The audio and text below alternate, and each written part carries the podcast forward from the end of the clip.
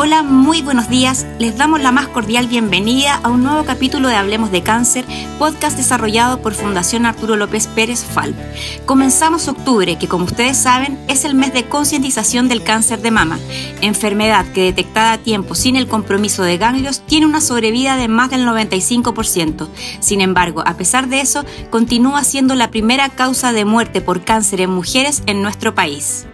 Respetando las medidas de seguridad recomendadas por la Autoridad de Salud en medio de la pandemia de coronavirus, mantendremos nuestra conversación de manera virtual, por lo que les pedimos mil disculpas en caso que haya algún desperfecto en la comunicación. Recibimos a dos grandes invitadas, la doctora Mabel Hurtado, cirujana oncoplástica de Fundación Arturo López Pérez, y a Victoria Inostroza, ingeniera comercial y sobreviviente de cáncer de mama. ¿Cómo están, Mabel? Victoria. Hola, Eugene. Muchas gracias por la invitación y eh, qué rico verlas a todas, chicas, y a los que nos van a estar escuchando, así que muy bienvenidos. Hola, Uken, muy buenos días, muchas gracias por esta invitación. Gracias a ustedes por acompañarnos. Como hablaba en un principio, estamos en el mes de la concientización de cáncer de mama y me gustaría partir contigo, Mabel, preguntándote qué nos pasa a las mujeres. ¿Somos dejadas las chilenas a la hora de controlarnos?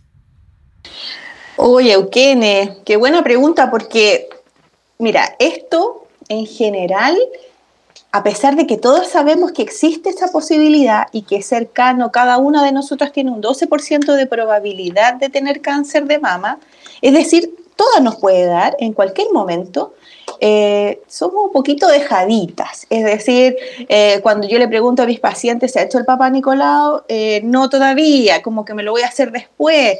La mamografía también. Entonces, eh, a veces además también dicen, no, es que no me quiero hacer mamografía porque duele, me molesta.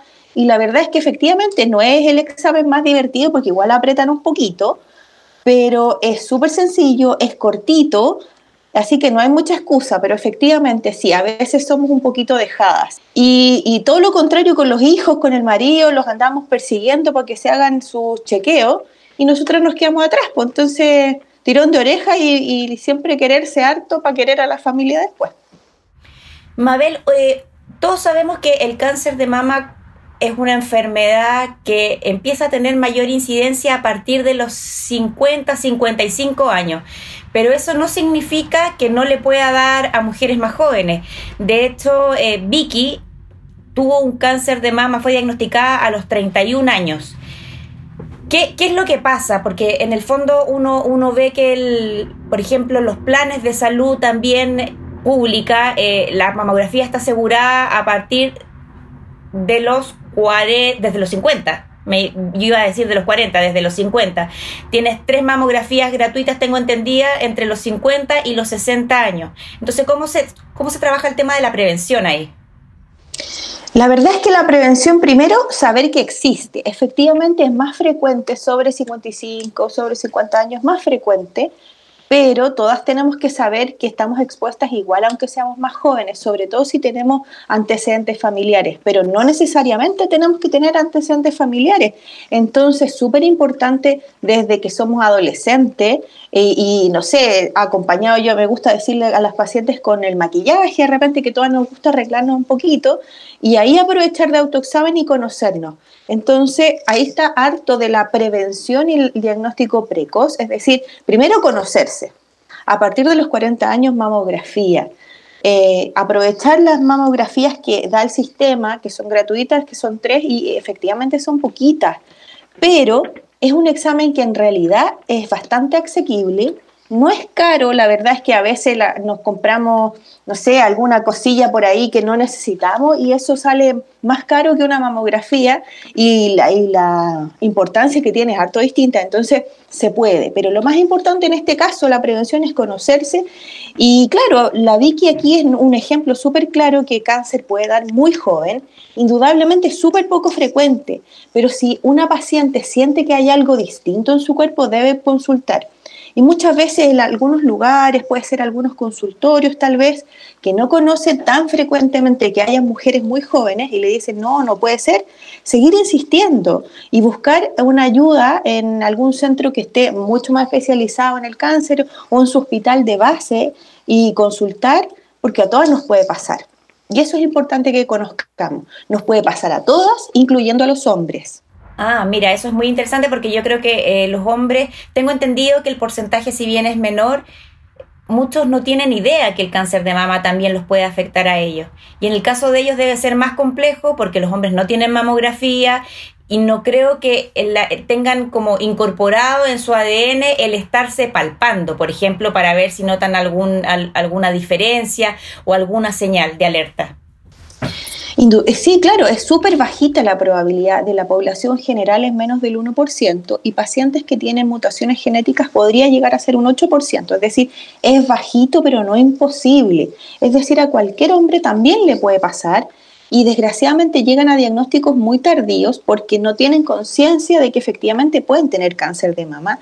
Y si hay hombres escuchándonos, que les cuento que sí existe, y en general todos se miran al espejo, si al final todos nos gusta andar bonito, entonces revisarse también. Eh, no necesariamente necesitan tener pechugas, porque hay hombres que son un poquito pechugones, lo hemos visto en la playa. Entonces, eh, ellos también, teniendo o no teniendo estas pechugas, pueden tener cáncer de mama. Entonces, si sienten una bolita, eh, por favor consultar, la mayoría de las veces no va a ser nada, pero podría ser algo súper tratable a tiempo y no queremos que lleguen tarde. Así que el llamado es a conocerse y a preguntar si encuentran algo raro. Vicky, eh, hablábamos con Mabel del tema del cáncer de mama, que si bien no es tan frecuente en mujeres jóvenes, sí puede pasar también. ¿Cómo fue en tu caso? ¿Tenías en tu radar eh, el tema de, poder eh, tocarte, ver todos los meses si había algo extraño o fue algo que te tomó absolutamente desprevenida? ¿En qué momento de tu vida estabas cuando te diagnosticaron el cáncer de mama? No, como decía la doctora Mabel, eh, claro, o sea, uno principalmente conocerse. Yo no tenía ningún antecedente familiar de cáncer, eh, siempre una vida deportista, una vida sana. No tenía casi que 0% probabilidad de tener un cáncer de mama a los 31 años pero claro, me pasó y la manera que me di cuenta fue simplemente un día en la ducha.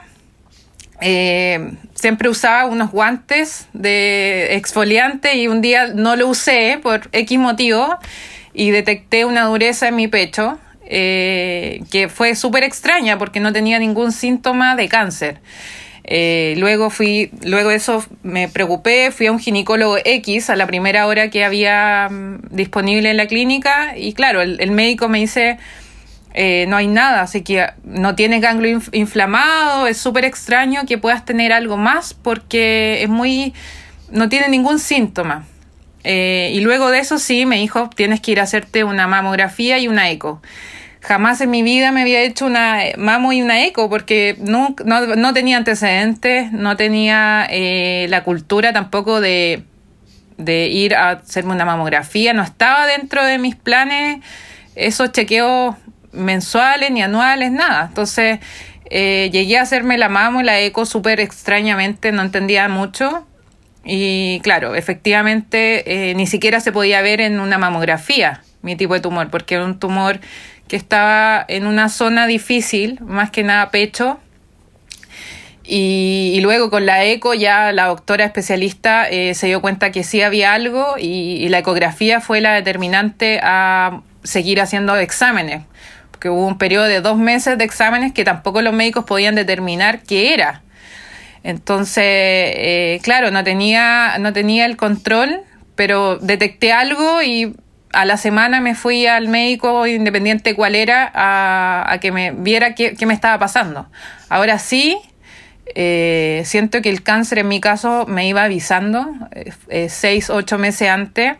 Estuve con problemas, muchos dolores de cabeza, el cuerpo muy cansado, un agotamiento extremo. Por lo tanto, el cáncer de alguna manera se iba manifestando eh, y claro, efectivamente fue palpable y gracias a, palparme, a conocerme, eh, pude detectarlo y pude tomar las medidas de exámenes y ir a un médico. Mabel, eh, quiero aprovechar algo que, mencionó Vicky, que el cáncer no le había dado síntomas. ¿El cáncer de mama da síntomas o no da síntomas? Qué, qué importante lo que dice Victoria, porque ella se palpó antes de, responder tu pregunta, que quería destacar a Victoria que ella se palpó y consultó. Y eso es súper importante y yo creo que fue el quiebre y, que le puede pasar a cualquiera entre que avance y con, resultados inciertos a que ella esté aquí espectacularmente bien y, y la podamos disfrutar, digamos.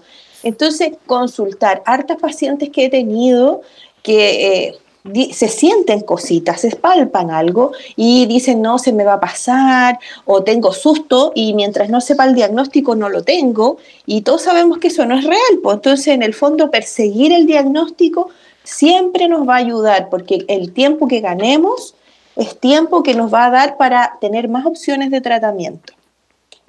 Ahora, con respecto a tu pregunta, em, en general los síntomas son más bien tardíos en forma frecuente. Uno no, no tiene síntomas cuando es un cáncer chiquitito, el cáncer de mama es bien silente. Por lo tanto, eh, Victoria probablemente es una mujer muy perceptiva que sintió cosas distintas, pero esa no es la mayoría de nosotras. La mayoría de nosotras no va a sentir absolutamente nada el dolor no es síntoma de cáncer. En general, cuando molestan las mamas, tiene mucho que ver con cambios hormonales principalmente. Por lo tanto, no tenemos que esperar a tener síntomas para consultar, sino empezar a hacer los chequeos desde los 40 años con mamografía y antes de eso conocerse y si tienen antecedentes familiares probablemente partir con su control eh, antes pero en general, cuando tenemos bultos, cuando tenemos retracción de la piel, cuando tenemos cambio de coloración de la piel o, que se ve como naranja, digamos, ¿han visto ustedes la piel de naranja, chicas? ¿Cierto? Así que seguro, eh, se ve parecido. Cuando tenemos eso, en general es medio tardecito. Entonces no queremos llegar ahí, queremos llegar mucho antes, así que las imágenes son súper importantes, Eugenia. Ahora, el caso de, de Vicky también es muy importante porque ella tenía 31 años y la mamografía está recomendada a partir de los 40. ¿Qué se hace en ese lapsus para las mujeres jóvenes antes de llegar a los 40? Ahí toma importancia, por ejemplo, el tema del autoexamen, ¿verdad? Que es lo que le pasó a Vicky, que se palpó y preguntó inmediatamente. Pero muchas mujeres creen que el autoexamen es, el, es una herramienta de diagnóstico. ¿Es tan así? En realidad... Eh Primero, todos tenemos que conocernos y enseñarle a nuestros hijos, a nuestros familiares que se conozcan desde chiquititos y cualquier cosa nos puede alertar no solo para cáncer, sino a otras patologías. Ahora, efectivamente es más frecuente en mujeres con más años, por eso uno parte la mamografía una vez al año a partir de los 40, porque tenemos un rango de seguridad que nos deja bastante tranquilos. Ahora, para los casos especiales, porque eh, Victoria es uno, un porcentaje muy bajito de, mujeres que van a tener cáncer tan joven como ella. Entonces ahí súper importante eh, el autoexamen, pero el autoexamen, chicas, jamás ha sido el, la forma de diagnóstico de elección. O sea, Victoria porque estaba en un porcentaje de la población que es muy bajito y por suerte ella es muy perceptiva y se cuidaba y se revisó. Pero el autoexamen, chicas, en la casa, si ustedes lo hacen después de los 40, me parece maravilloso que se conozcan, pero eso no les va a reemplazar de ninguna forma la mamografía y eventualmente la ecografía. Y en las mujeres antes de 40 años, sobre todo que hoy día se retrasa mucho la maternidad, que no han tenido hijos, digamos, o no han dado lactancia, eh, en general no aporta tanta información antes de los 40 la mamografía. Entonces, si uno ve algo raro, va a pedir una ecografía. Y eso es importante que se puede hacer a cualquier edad y cualquier duda, ecografía. Y luego, si eso sale alterado, vamos a pedir más exámenes. Si sale normal, tranquila, nos quedamos súper contentas hasta el próximo control. El cáncer en general afecta a distintos ámbitos de la vida de una persona. En el caso de la mujer, con el cáncer de mama, está el susto primero de lo que, de, lo que significa una palabra cáncer, de que puede ser una enfermedad grave, que incluso eh, puede terminar o desencadenarse no de la manera que uno espera, pero también hay un impacto en términos de, la imagen que sienten las mujeres, la caída del pelo, cuando eh, es necesario hacer, por ejemplo, una mastectomía. Aquí me, me gustaría preguntarte, Vicky, si ¿Sentiste que el cáncer tuvo algún impacto en términos de, tu imagen? Eh, ¿Cómo te afectó o cómo tomaste esos cambios que están eh, relacionados a, todo lo que fue el tratamiento? Sin duda, el, el, cáncer, sobre todo el tratamiento, desde que empecé las quimioterapias, fueron verme deshacer mi cuerpo, deshacer toda mi imagen física, eh, frente a un tratamiento que, tenía que hacerlo. Entonces, claro, obviamente que afecta y afectó mucho mi autoestima, sobre todo la caída del pelo. Yo creo que es lo más, lo que más nos cuesta a las mujeres, porque nos cuidamos tanto, nos vamos a la peluquería, nos preocupamos del pelo, de los cortes. Entonces, para mí fue un shock súper impresionante. ¿eh? fue súper importante para mí y verme al espejo y eh, cada salida al médico eh, arreglarme, sentirme linda yo misma, porque el proceso inevitable, eh, el, la apariencia física cambia absolutamente, tu, cara, tu ojo, tu, todo cambia. Entonces, para mí era súper importante la apariencia física y desde yo tengo una idea desde el cáncer, yo tengo mucho que agradecerle, aparte de, de darme otra mirada en la vida, eh, fue súper importante el tema de sentirme mujer. Yo después del cáncer de mama, eh, mucho más preocupada que antes de, de mí misma, de verme bien, de, de, mi autoestima, de poder sentirme bien y sentirme muy, mucho más mujer. Entonces, súper importante eh, eso, o sea, el cáncer es una enfermedad que uno la vive como paciente internamente pero es una enfermedad que va a pasar, que dura un proceso de tratamiento y que sobre todo aprende muchas cosas. Entonces es un proceso que hay que vivir y, te das cuenta que el, valor que tú le dabas a ciertas cosas como el pelo deja de ser un poco eh, importante porque te, estás enfrentando a una decisión de vida, a una esperanza de vida. Entonces es un renacer. Después cuando ya te crece el pelo y te crecen las pestañas, eh, realmente un renacer como, como uno, como paciente y como persona. Eh, por lo tanto, nunca descuidarse. Yo, con todas mis amigas que he conocido durante la etapa del proceso de tratamiento del cáncer, eh, siento que todas nos hemos preocupado un poquito de eso. Entonces, creo que es sumamente importante. es, un, es crucial que uno se preocupe de sí misma porque no por tener cáncer significa que te va a morir, sino que es solamente una etapa de tu vida que va a pasar y luego va a ver la vida con otro ojo. A mí me gustaría comentar también un poquito del tema, que Victoria habla de varias cosas como súper importantes, que eh, dice en algún minuto va a pasar y efectivamente es momentáneo. Y, claro, puede ser un periodo en que se viene muy, muy pesado y, incluye cambio de la autoimagen, cambio de nuestras rutinas, cambio de la vida a la que estamos acostumbrados. Y, yo quería hacer el, el, paralelo ahora porque a todos nos cambió la vida con la pandemia y de alguna forma estuvimos estresados, algunos nos pusimos a comer un poco más, qué sé yo, cambió nuestra vida.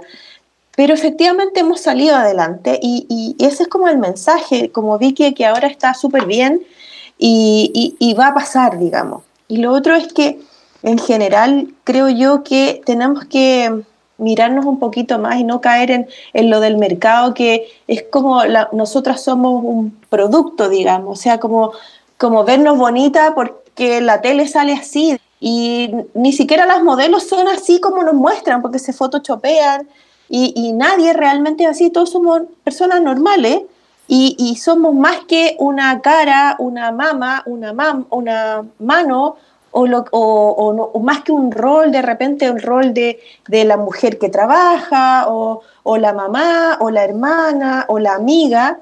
Y como somos más que eso, eh, a veces cambiar un poco eh, también a lo mejor nos puede, por el principio por supuesto que duele, pero darnos cuenta de que nosotros somos mucho más que eso.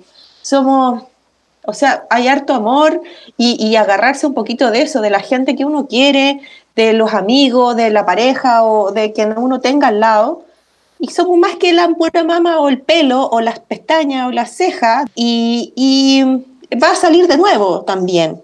Entonces, es súper importante fortalecer un poquito y, darnos cuenta que si se cae algo o, o, vamos a estar distintos además en otras etapas de la vida. O sea, cuando yo tenía 15 años yo me encontraba torregia, excepto por la espinilla en la cara, y probablemente voy a ser muy distinta a los 50, si es que Dios lo quiere, y a los 60 y a los 80, y vamos a ser distintas en distintas etapas de la vida. Entonces, esto del cáncer también es una etapa que algunas mujeres viven y va a pasar y vamos a seguir cambiando. Entonces, aferrarnos a algo que está como establecido tal vez no sea la mejor estrategia, sino dejar que las cosas cambien e ir sacando lecciones para cada vez. Creo que eso es un, enfoque que nos va a dar más fortalecimiento para el futuro y podemos estar como Victoria, digamos, que hoy día está súper bien y yo la veo por lo que ella cuenta, muy fortalecida porque aprendió a valorar eh, cosas distintas en ella que no era solo su imagen. Qué importante lo que dices, eh, Mabel, lo que, lo que, la, experiencia también de, de, Vicky, porque uno muchas veces cae en los estereotipos porque es lo que te están mostrando todo el día y se olvida de uno mismo, trata de ser lo que uno no es. Y a veces enfermedades eh, como el cáncer o lo que ha pasado eh, todos estos meses con la pandemia nos dan como una oportunidad de volver a nosotros mismos, de mirarnos hacia el interior y darnos cuenta que eso no es lo importante, que hay otras cosas que son importantes y que en el fondo el tiempo pasa y hay que volver a como descubrirse. Yo, Mabel, ahí te quería eh, preguntar el tema, por ejemplo, hay una parte, lo que es físico, pero en lo emocional también debe haber un cambio. ¿Qué pasa, por ejemplo, con las mujeres con sus relaciones de pareja? Eh, tú trabajas mucho, todos los días ves distintos casos, ¿también hay un impacto ahí? Hay un impacto bien distinto entre cada mujer, eh, porque claro, eh, pareja, sexualidad, autoimagen, como que van bien juntos en como en esa esfera de nosotras como mujer. Entonces, si nosotros nos centramos tanto en, la cara, en las características físicas, muchas veces cambian, pero también eh, algunas incomodidades también, ciertas molestias que pueden existir, se queda con algunos eh, medicamentos, puede pasar que no somos las mismas. Entonces ahí se afecta un poquito, pero va a depender mucho de comentarlo con, el, con las personas que, correspondan, digamos, si es pareja, pareja, a lo mejor con, con eh, psiconcología que eh, está garantizado también por GES, y, y buscar ayuda porque existe y también compartirlo con el médico que la está tratando, porque hay, por ejemplo, muchas pacientes de las que nos escuchan usan tamoxifeno, que es un medicamento que se deja después del cáncer y puede eh, dar un poquito de sequedad vaginal, algunas molestias por ese lado. Y hay hartas formas de disminuir esas molestias, por lo tanto, nos podemos ayudar, pero conversando, es decir, no es para nada algo vergonzoso, eh, no es para nada algo que tienen que guardarse solitas porque no es, o sea, no, no podemos esperar que se solucione solo. Entonces, conversando, necesitamos apoyo farmacológico, tenemos, necesitamos cremitas también, eh, podemos conversar con la pareja y decir, efectivamente, no soy la misma como hace 10 años, hace en el futuro, y también en esta etapa también soy distinta y por ahí buscar para enfrentarlo de mejor manera. Pero efectivamente, aunque algunas mujeres desgraciadamente se guardan esto muy solitas y se lo viven súper angustioso y, y, yo les cuento, chicas, que no es necesario pasar por eso, pues podemos hacerlo de mucho más llevadero. O sea, ahí la recomendación a todas las mujeres que nos estén escuchando, que pidan también ayuda, que no vivan esta enfermedad eh, ni, ni, su desarrollo sola, por, por un lado está la parte del tratamiento, pero lo que tú mencionabas recién, hay psicooncólogos, apóyense por las distintas, eh, en el fondo, especialidades para que la, la, enfermedad pueda ser un poco más llevadera. Quería preguntarles otra cosa que, que, muchas veces es desconocida y es lo que está relacionado a la fertilidad, eh, en especial en pacientes jóvenes que tienen como tratamiento, por ejemplo, la quimioterapia. Vicky, en tu caso, al, desarrollar un cáncer tan jovencita y tú tuviste quimioterapia, tu oncólogo en algún momento te habló de este tema. ¿Qué fue lo que, qué fue lo que, lo que pasó? ¿Qué fue lo que hiciste? Sí, mira, yo honestamente nunca había tenido, nunca había pensado ser madre hasta que me dieron, el médico, mi médico tratante me dijo que había una alta probabilidad de que quedara infértil luego el tratamiento.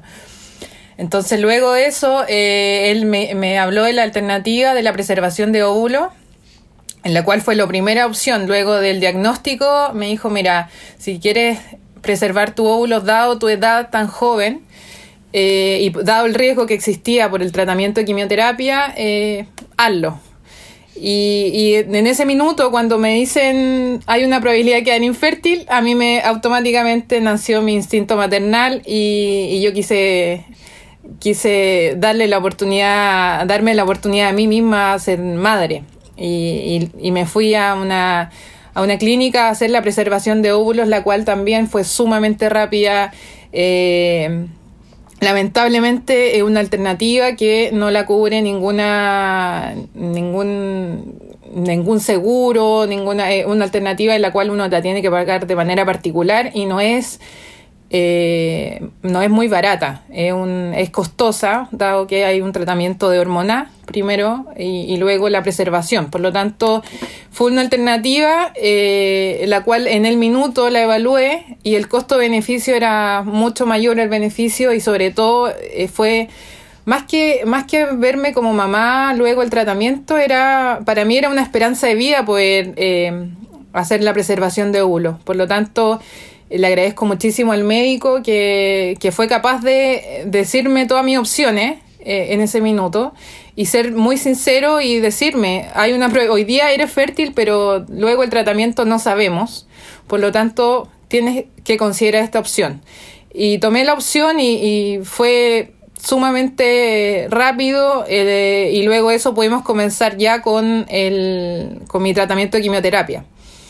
Por lo tanto, sí, es una opción. Yo creo que eh, es muy importante tenerla cuando uno es joven. Y, claro, yo a los 31 nunca pensé que me iba a cuestionar la maternidad, pero sí, la tengo ahí y ahora que me encantaría ser madre próximamente y estar mi óvulo ahí perfectamente con 31 años. Eh, así que es, una alternativa que uno la tiene que pensar en el momento del diagnóstico, porque también te da muy por lo menos a mí me dio esperanza de vida de poder vivir después de este tratamiento, a, sentir que no me iba a morir y que después podía seguir una vida normal y que iba a tener ahí mi óvulos preservados para poder ser madre en un futuro.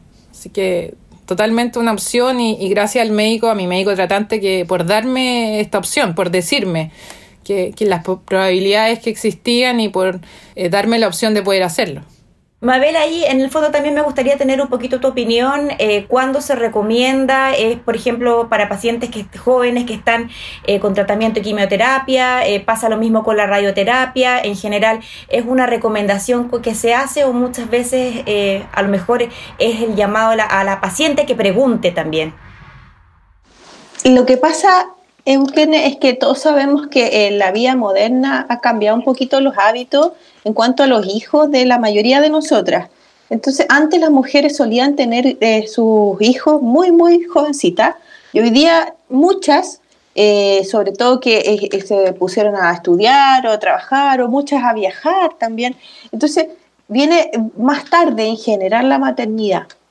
Entonces, suele pasar que las pacientes jóvenes como Victoria, pero ella extremadamente joven, tenemos otra también joven, bajo 45, digamos, 40 años, que han seguido postergando maternidad o a veces no lo tienen claro si lo quieren tener, digamos. Entonces, con la quimioterapia de la, que se da al cáncer de mama, existe una alta probabilidad de que esos ovarios ya no produzcan eh, óvulos es decir, ya no haya fertilidad normal.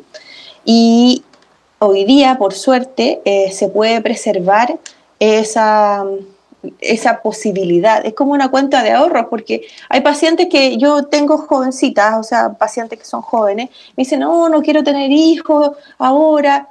Claro, ahora, pero uno, como todo cambia de opinión, a veces hasta en el día cambiamos de opinión, entonces, claro, dejar una cuenta de ahorro es la mejor alternativa. De, ahora no quiero, pero tal vez mañana sí, y si no tengo la posibilidad, eh, me puedo arrepentir de no haber guardado. Ahora, eso es para el cáncer de mama con las quimioterapias en general, que eh, dan alguna toxicidad en los ovarios para que después no funcionen de la forma normal.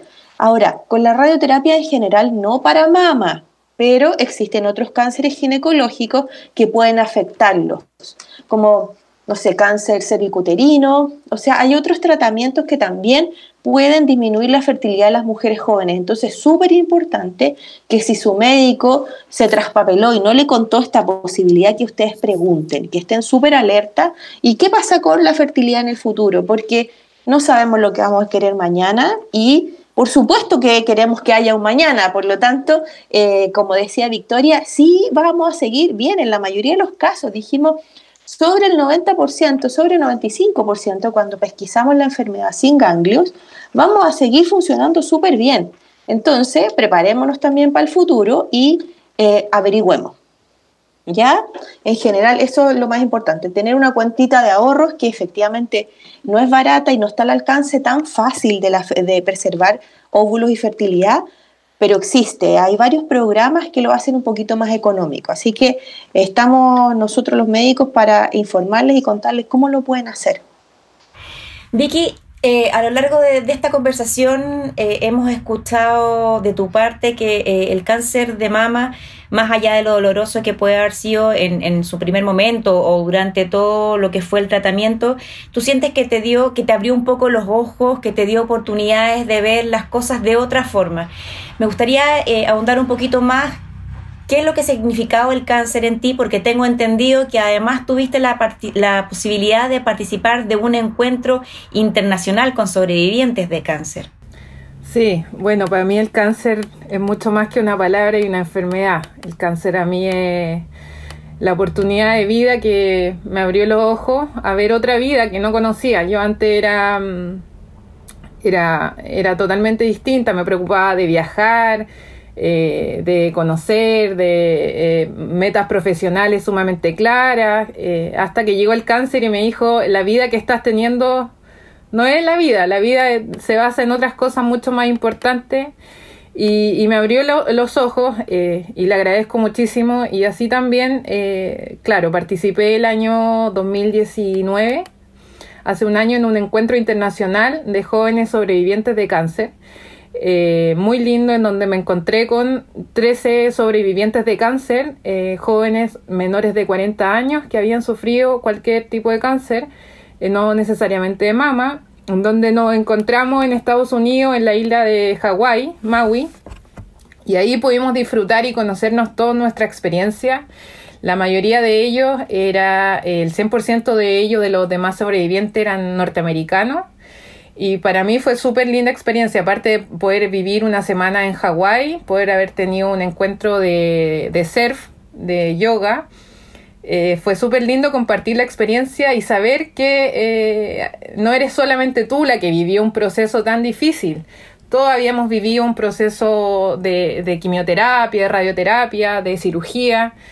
Y todos estábamos parados ahí agradeciendo la vida, agradeciendo todos los días que podemos ver un amanecer, que podíamos subirnos a una tabla de surf. Yo siempre había eh, practicado surf, pero después del cáncer nunca más antes me, nunca me había subido después de, de todos mis tratamientos a, a una, al mar, nunca no había querido por miedo a la cirugía, por miedo a, a, sentirme débil frente al mundo. Entonces, claro, fue una semana en donde todos nos dimos cuenta que sí podíamos, de que teníamos muchas capacidades y fortalezas para estar ahí. Y sobre todo ese encuentro valoro mucho la, la experiencia que me pudieron compartir los otros sobrevivientes.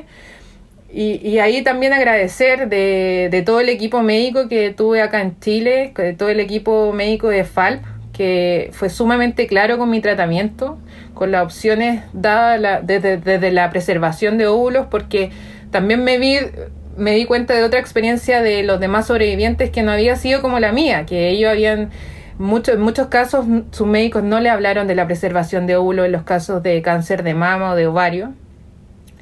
Y, y, tampoco habían vivido un proceso como el mío, un proceso en donde el médico me apoyaba, en donde yo le escribía doctor, me siento mal, no sé qué va a pasar conmigo, no puedo más, no resisto. Eh, y él siempre ahí confiando, siempre diciéndome, Vicky, tú vas a poder, esto va a pasar, o sea, me entregó una esperanza constante y creo que eso fue la diferencia en, base a otra experiencia que conocí, la, esperanza de, que siempre íbamos a salir, que yo, como te decía, yo era una mujer súper sana, nunca me había enfermado de nada, o sea, no ni, ni siquiera me resfriaba. Entonces de ahí haber pasado a un cáncer en donde tuve quimioterapias cada 14 días, eh, fue extremadamente doloroso, no tan solo emocional, sino que físicamente. Por lo tanto, eh, haber contado con esa experiencia en Estados Unidos, con haber conocido otras experiencias de sobreviviente, reafirmó mucho más mi, mi creencia mi, eh, en la vida, en, en, las vueltas de la vida, en, en agradecer lo que me había pasado, eh, independiente de haber sido una enfermedad sumamente dolorosa y un impacto a mi vida en todo sentido. El cáncer me desenfocó y me bajó de la nube donde yo estaba y me aterrizó en un segundo en los pies. O sea, me puso los pies en la tierra en un segundo. Entonces, eh, eso, más que nada agradecer. Yo, yo soy una sobreviviente de cáncer, muy orgullosa de la palabra cáncer. Creo que el cáncer viene a tu vida por algún motivo, por una razón. Y independiente que de todo lo que significa y que se relaciona mucho a la muerte, cuando uno decide vivir, cuando uno decide ser feliz con el día a día, vivir, eh, la vida se ve de distinta manera. Entonces, para mí el cáncer es mucho más que una enfermedad, es una oportunidad de vida, una segunda oportunidad que le agradezco todos los días cuando puedo ver el sol en las mañanas, cuando puedo ver amanecer, cuando me puedo reír, cuando puedo demostrar mi cariño a alguien, o sea, con simples cosas de la vida, eh, el cáncer me demostró que la vida era eso, era súper simple y no era estar detrás de una meta profesional o de querer viajar o no sé, eh, me aterrizó de un segundo a otro en, en el mundo, en un mundo que es mucho más simple al que yo pensaba. Quería eh, destacar la palabras hermosas de Victoria que, que nos dicen a todos que la vida a veces la llenamos de tantas cosas que a veces tienen poco sentido y finalmente em, como que el amor que tengamos en la vida es como lo que realmente es vivir, digamos, o sea, como disfrutar a la familia, disfrutar a los amigos, disfrutar, no sé, lo, que tengamos, hasta el perrito que yo tengo, por ejemplo, también, y disfrutarlo, porque ese finalmente es en la vida que, que en realidad nos va a hacer feliz.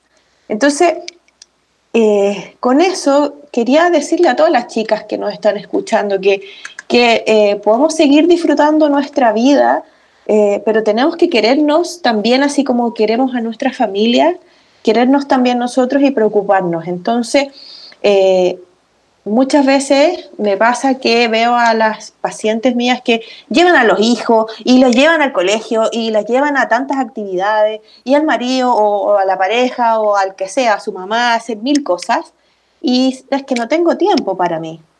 Y efectivamente hay que hacerse el tiempo, no es tanto rato, hacerse los exámenes y, y ahora que estamos saliendo de la pandemia es el minuto perfecto de obviamente seguir con las, con las medidas de protección, o sea, no se vaya sin mascarilla, no se vaya sin su alcohol gel, pero vamos a hacer los controles que corresponden, porque durante la pandemia efectivamente había un riesgo muy alto, entonces hay pacientes que tenían cáncer sabiendo que lo tenían y ellos mismas eh, suspendieron sus tratamientos para no salir de casa. Y eso no se va a sanar solo.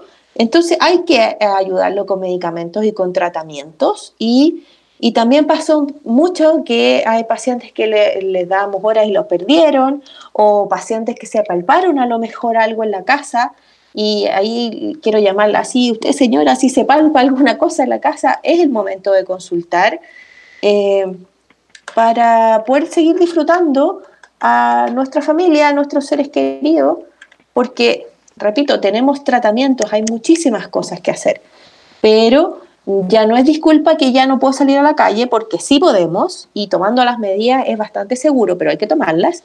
Y retomemos nuestros controles. Están abiertos los centros médicos, están abiertos los consultorios y los hospitales también. Y yo también, además de trabajar en la clínica FALP, trabajo en un hospital y hay pacientes que las llaman, por favor, retome sus cosas y no lo están haciendo. Entonces, tirón de oreja y retomemos todo. La salud está primero, ¿verdad? Exactamente. Y tiempo siempre hay. Eso es una de las cosas que a mí siempre me ha llamado la atención eh, con muchas pacientes que he tenido la oportunidad de, eh, conversar, de conocer, que me decían que en el fondo el, marido, los niños, el trabajo, siempre había una excusa pero que cuando pasaron por un cáncer se dieron cuenta en ese momento que el tiempo siempre existe y que es importante que la mujer se dé su espacio porque nadie más se va a preocupar de ella si no se preocupa de ella misma. Así que hay un llamado importante y un tirón de orejas, como tú decías, a todas las mujeres que se atrevan. Los, los, hospitales, todas las instituciones de salud están tomando las medidas necesarias para, para resguardar la seguridad y es el momento ahora, no en dos meses más, porque el diagnóstico puede ser muy diferente. Chiquillas, se nos ha pasado el tiempo volando, eh, nos encantaría poder seguir conversando con ustedes, pero me gustaría pedirle a cada una que nos diera unas palabras al cierre. Partamos a lo mejor contigo, Vicky. Nada, eh, pucha, todas las mujeres que, que nos están escuchando, como decía la doctora, palparse, eh, conocerse, es súper simple, eh, darnos prioridad, darnos el tiempo.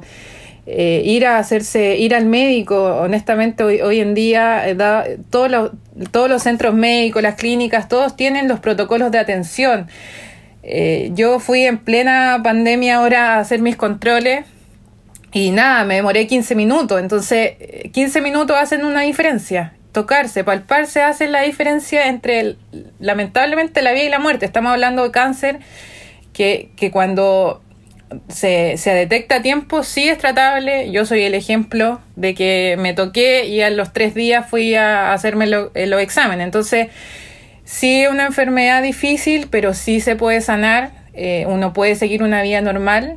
Hay que darse el tiempo. Como mujeres tenemos que preocuparnos de nosotras mismas, darnos el momento, la prioridad, preocuparnos de nuestras vidas y, para todas las pacientes que están viviendo este momento súper doloroso, yo sé que el dolor de haber tenido cáncer es algo que solo lo lleva uno en interior, solo lo puede entender una, uno misma. Entonces, que vivió esta experiencia. Así que mucho ánimo, esperanza. La vida después del cáncer sí o sí te cambia, es mucho más simple, es mucho más sencilla, se valora mucho más cosas que antes no valoraba. Y, nada, seguir con la esperanza, la vida es mucho más que ahora nos tocó todo este año estar seis meses o, más confinados y, pasa, y te das cuenta que después vuelve a una vida normal y, todo pasa. Entonces, en definitiva, eh, tener la esperanza que va a pasar y que puedes ver cosas mucho más positivas de las que veía antes, agradecer porque el cáncer es una oportunidad para agradecer, conocer personas que antes quizás no conocías, valorar cosas que no conocías, renacer contigo misma, eh, renacer, conocerte. Muchas gracias por la invitación.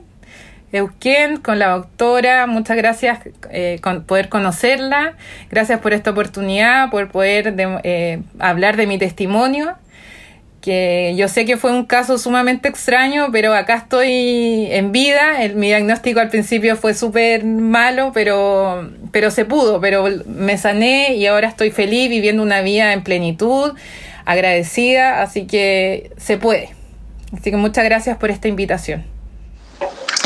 Eh, bueno, eh, después de las palabras de Vicky es como difícil dar otro mensaje, digamos, porque qué más fortaleza que ella, pero, pero yo creo que como mensaje podría ser, acá estamos saliendo de una catástrofe mundial, esperemos que sigamos así, podamos salir, al menos en Chile, nuestra pandemia a todos nos cambió la vida y todos nos dimos cuenta que, eh, no sé, que, que, tener cosas, que ir a lo mejor a salir a un restaurante no sé, lo que cada uno encontraba entretenido antes tal vez, eh, que estaba como afuera de la casa, nos dimos cuenta que al final lo único más valioso y que nos mantiene felices y con el corazón contento y calentito es los afectos, los cariños que tenemos y cuánto por lo menos a mí me pasó que los eché de menos y que todavía echo de menos abrazos.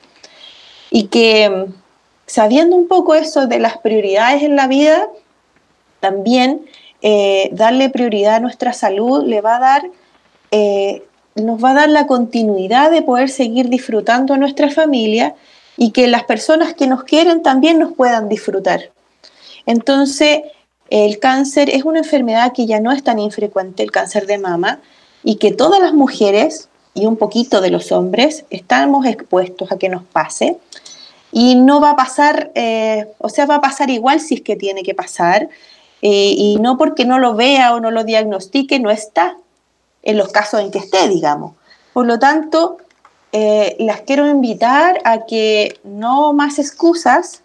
Su mamografía a partir de los 40 años es tan cortito, 15 minutos, no se van a demorar más.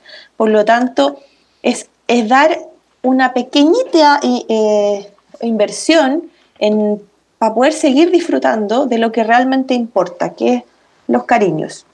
Y nada, pues ese es el llamado. Y para las mujeres más jóvenes que no les corresponde todavía a lo mejor sus imágenes, conózcanse, revísense. Todas nosotras somos un poco coquetas, que nos gusta mirarnos al espejo, por lo menos para salir a veces. Entonces ahí aprovechar de revisarse, de conocer su piel, de conocer eh, la cavidad oral, las mamas, tocarse. Y eso puede hacer una gran diferencia para que podamos seguir aportando todo lo que aportamos en nuestro día a día, en nuestras distintas funciones. Así que nada, pues puro cariño para todas y quererse también uno. Y para seguir disfrutando de toda nuestra familia y nuestros seres queridos. Vicky, eh, en nombre de, todas las personas que nos están acompañando, nos están escuchando, eh, quiero darte las gracias por abrirnos las puertas de tu casa en Rengo, porque seguimos con, estas comunicaciones virtuales para... Eh, en torno a las recomendaciones que da la autoridad de salud. Victoria está con teletrabajo, disfrutando de los cariños de su familia en Rengo, así que muchísimas gracias por tu testimonio por tus palabras, porque sin duda son eh, una brisa de aire fresco y de esperanza para muchas mujeres a lo mejor que están partiendo con esto eh, y a la doctora también por sus consejos, por sus tirones de orejas, por su tiempo, por el trabajo que realiza día a día tratando de, dar apoyo eh, a tantas mujeres eh, en nuestro país. A las dos muchísimas gracias nuevamente, como también muchísimas gracias a todas las personas que nos acompañan y que nos han acompañado desde que nació este podcast Hablemos de Cáncer. Eh, esperamos volver a vernos, escucharnos más que nada pronto. Eh, les iremos contando por nuestras redes sociales eh, los próximos podcasts que realizaremos, a seguirse cuidando, a sacar los mensajes que nos dio Vicky, que nos dio la doctora Emabel Hurtado, de disfrutar de lo simple. cuidémonos, hagámonos cariño, preocupémonos valoremos lo simple, valoremos el día a día, agradezcamos la posibilidad de estar acá, de ver un amanecer, en fin. Un fuerte abrazo, hasta la próxima. Gracias nuevamente a ustedes dos y nos vemos en un próximo capítulo de Hablemos de Cáncer, podcast desarrollado por Fundación Arturo López Pérez. Que tengan una buena semana. Chao.